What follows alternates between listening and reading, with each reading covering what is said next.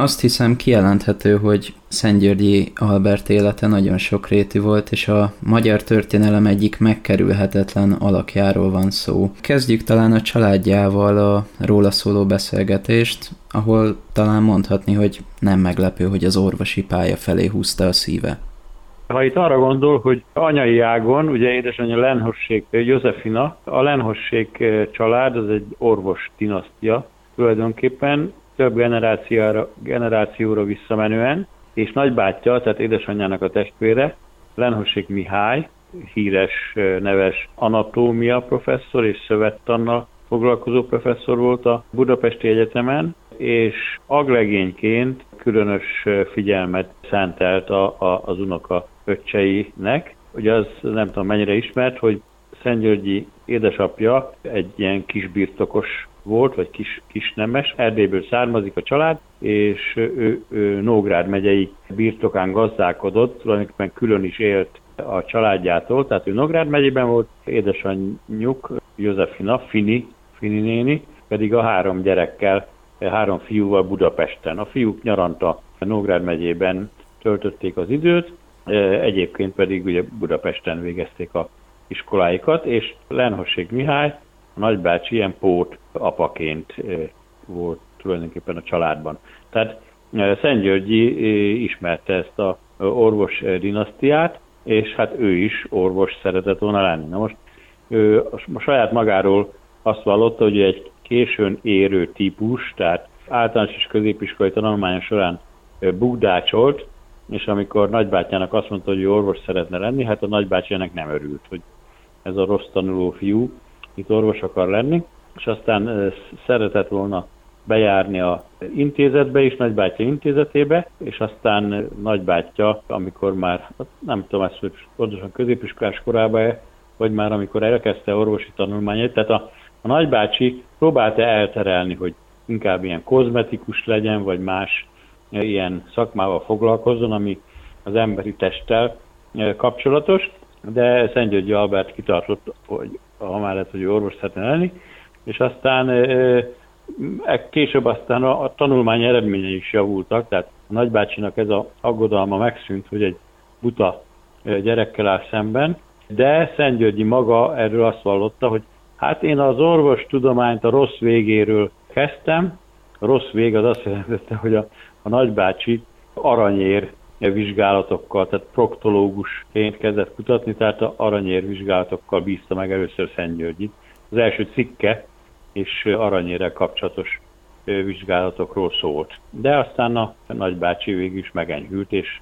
és hagyta, hogy Szentgyörgyi kezdje és folytassa orvosi tanulmányait. Tehát ilyen szempontból húzhatta a szíve Szentgyörgyit a orvosi pálya felé. Tanulmányait követően viszont ugye az első világháború frontvonalain kellett helytállnia, hiszen, ha jól tudom, több fronton is teljesített katonai szolgálatot, végül viszont ott is egy laboratóriumban kötött ki. Hát nem is a, a első világháború után, vagy, vagy bocsánat, nem is tanulmányai végeztével, hanem tanulmányai közben, tehát 1916-ban, eh, mint orvosra hallgató, önkéntesként de nem tudom pontosan ez az önkéntesség hogy volt, szóval gyakorlatilag az orvosta hallgatókat is besorozták, mint egészségügyiseket frontra, és az ukrán frontra került,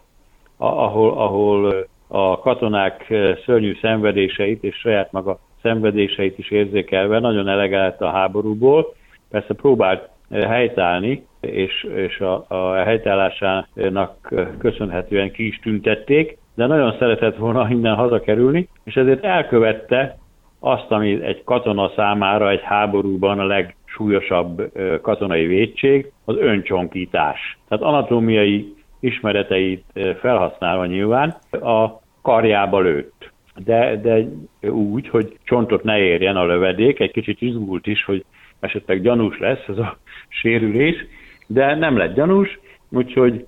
sérülését felgyógyítandó hazakerült Budapestre az ukrán frontról.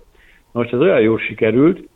már ez a hazakerülés, hogy nyilván meggyógyult, befejezte az orvosegyetemi tanulmányait, tehát megkapta a diplomáját, sőt, még meg is nősült. Tehát elvette Demény Kornéliát, egy posta tisztviselő, tehát egy magas rangú postai alkalmazottnak a lányát, Demény Kornéliát, aki fiatal volt, 17 éves, szülők nem rajongtak ezért, és Györgyivel meg is ígértették, hogy, hogy azon lesz, hogy még, még, még tanuljon tovább, mert még nagyon fiatal, ez a Kornélia, amit Györgyi persze minden további megígért. Na tehát megnősült, és, de még mindig nem volt vége az első világháborúnak, úgyhogy kikerült az olasz frontra.